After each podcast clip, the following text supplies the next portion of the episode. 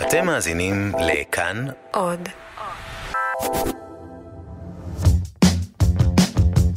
כאן גאים להציג תשובות מסובכות לשאלות פשוטות. פרופסור דן אריאלי ויעל חלק עונים על שאלות מחיי היום-יום בעזרת מחקרים ממדעי החברה. היי דן. היי יעל. מה נשמע? לא רע, לא רע. אתמול נסעתי במונית, ושמתי את התיק שלי בבגאז' וכשהתכופפתי להחזיר את הבגאז' הזה נפל ועשה לי איזה פצע כזה בראש. אוי. אז קצת כואב לי. אוקיי, אני אשגיח עליך שלא תירדם ואם תקי. אז תגידי, אז תגידי שקורה משהו. אני אביא אותך למיון. בוא נתרכז בשאלה כדי שלא... זהו, נראה אם אני יכול להתרכז, כן. אני גרה בדירה סחורה בבניין ישן. יש מקלט משותף לכל הדיירים בבניין, אבל במהלך השנים הוא הוזנח. אין בו אור והוא מלוכלך. פניתי לעירייה, אבל הם אמרו שהמקלט הוא רכוש משותף של כל הדיירים, ושבאחריותנו לתחזק אותו. רוב הדיירים בבניין הם בדירות סחורות, הרבה מהם לא מדברים עברית, וקשה לגייס את כולם לקבל החלטה ולשלם כסף. בעלי הדירות לא כל כך מתעניינים במצב של המקלט, כי הם לא אלה שגרים שם.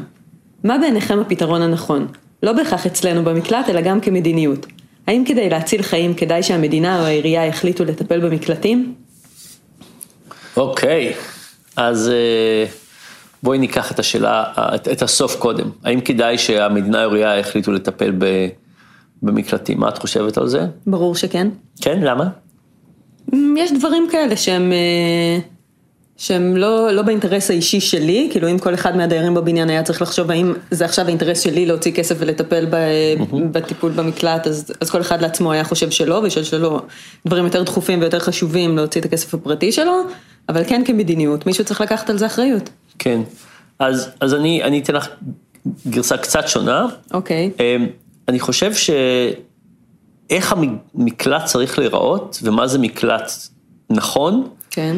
הולך להיות שונה לכל דירה, לכל וואו, בית. וואו, אבל במינימום, שאם יש עכשיו הזקה ואתה צריך לרדת, כן. ואין שם אור ומלוכלך, אז שיהיה כאילו מינימום לא, נקי ומואר. אז יש איזשהם דברים ספציפיים שאפשר לעשות, אבל אני חושב שגם יש שונות. אוקיי. ומדינה לא טובה בלעשות דברים שונים. עם שונות, עם מדינה שהכל צריך להיות אותו דבר, ואני חושב שגם יש עלות מאוד גבוהה לפיקוח, וזה כמובן יקר לעשות. אז אני הייתי, אולי אפשר לחשוב על איזושהי הטבה, להגיד, אם המקלט שלכם מטופל, אתם משלמים קצת פחות ארנונה, אבל שהמדינה תתחיל לעשות את זה נראה לי כאילו מסובך. מי בסוף בעיניך השרשרת בחוליה שאמורה לקחת על זה אחריות? יש שם דיירים של דירות סחורות, יש שם את בעל הבניין, עירייה, מדינה. אני חושב שבסופו של דבר, זה בטח צריכה להיות העירייה ולא המדינה. אוקיי. שצריכה להיות אחראית לאיזשהם סטנדרטים, אבל אני לא חושב שהם צריכים לעבוד יותר מדי על אכיפה, ובטח לא לסדר את זה. זאת אומרת, אני לא הייתי רוצה שהעירייה תבוא ותנקה. אלא תעביר תקציב לטובת העניין? לא יודע, אפילו עם תקציב. אני חושב שפשוט יהיה איזשהו, אולי איזשהו חוק של מה צריך לעשות, ואולי איזשהו, פשוט אולי אפילו איזה חוק, רק להגיד, ככה זה צריך לעשות. עכשיו, וזה בגלל שאני חושש מלהעביר את הכל למדינה. ברור. אני הייתי רוצה, דבר שם זה יקר. כל מה שהמדינה עושה משהו, אנחנו כבר בבית, אם אני ואת גרים בבית משותף, אנחנו כבר שמה. כן. אם מישהו חיצוני צריך לטפל בזה, הוא צריך להגיע. הוא צריך לדעת איפה המפתח, הוא צריך, זאת אומרת, יש פה המון... כל השחיתות השלטונית, והבן דוד של ראש העיר יקבל את החוזה, ולא יעשה את זה כמו שצריך. גם בלי זה, גם בלי זה נראה לי זה. אז אני לא הייתי רוצה להעביר את זה למדינה, אני כן חושב אבל שהמדינה כן יכולה לעשות קווים מנחים למה צריך לעשות. אוקיי. אני כן הייתי רוצה שזה יהיה אחריות של ועד הבית. אני חושב שזה משהו ציבורי של כולם. ועכשיו השאלה היא באמת איך לגייס אנשים לעשות את זה. אז בואי נניח שזה לא המדינה עושה, נניח שיש לנו איזשהו הנחיות של מה צריך לעשות, מה זה מקלט. טוב, הוא לא מלוכלך, יש בו, לא יודע, צריך מים, צריך, לא? אור בטח צריך. יש איזשהו דברים סטנדרטיים. אז הדבר הראשון שהייתי עושה, זה הייתי מנסה ללכת לוועד הבית, ולהגיד, צריך לעשות את זה, בואו נזכור מישהו, שינקה, יעשה, נשתמש בכסף של ועד הבית, נעלה קצת את העלות של ועד הבית, ושיהיה לנו קצת כסף לשלם למישהו לעשות את זה. זה כאילו האופציה הכי פשוטה. יש כבר צינור כזה שבו אנשים משלמים לוועד הבית, אפשר קצת להעלות את המחיר, ואז אפשר לעשות משהו שכולם צריכים כבר לעשות. וזה פתרון אחד, יחסית פשוט. פתרון אחר, זה לנסות למצוא שימוש נוסף למקום, שיגרום לאנשים סיבה לרצות להשקיע בו. לא יודע, למשל אפשר לחשוב על לקנות שולחן פינג פונג לבניין, ולהציע לשים אותו במקלט. במרחב המשותף. כן, זאת אומרת, להגיד, מי פה אוהב לשחק פינג פונג, לאף אחד אין מקום בבית, בואו נקנה, כל אחד ישים 100 שקל, נקנה ביחד לכולם שולחן פינג פונג, ונשים אותו בזה, אבל עכשיו הוא כבר יהיה במקום כזה, ויצטרכו אור, ואם הילדים ישחקו, הם יכריחו את ההורים שלהם לעשות את זה. זה מזכיר לי מחקר נורא נחמד, שהחבר הבריטים עשו, הם באו לאנשים ואמרו, תשמעו, כרגיל, לשים לכם בידוד בעליית הגג, לשמור על הבית חם בחורף וקר בקיץ, עולה, אני לא זוכר את המספר המדויק, נניח 1,200 פאונד. אוקיי. עכשיו אנחנו נעשה לכם את זה ב-800. האם אתם מעוניינים? אנחנו נעבור, נעשה לכם את זה, שום עניין. אז הם עשו משהו אחר, הם הלכו לקבוצה אחרת, ואמרו, תשמעו, יש לכם בטח הרבה דברים שאתם כבר לא צריכים בעליית הגג. בשביל 800 פאונד, אנחנו נבוא, נוריד לכם את הכל מעליית הגג, נשים לכם זה למטה, ואתם יכולים לעבור על מה שאתם רוצים לשמור, מה שאתם רוצים לזרוק, ואנחנו בינתיים, כשאתם עושים את זה, נבודד לכם את עליית הגג, וכשאתם גומרים, דברים שאתם רוצים לשמור, נחזיר עליית הגג, דברים שאתם לא רוצים, ניקח לזבל. עכשיו זה אותו דבר, זה מה שהם היו עושים גם קודם, אבל הם מכרו את זה לא בתור בידוד לעליית הגג, הם מכרו את זה בתור הזדמנות לסדר את הבית. עכשיו, וזה משהו הרבה יותר מעניין. אז לעשות מזה משהו שאומר, בוא נמצא שימוש אחר, שהוא מעניין, ואנחנו רוצים לעשות אותו, זה כיוון טוב.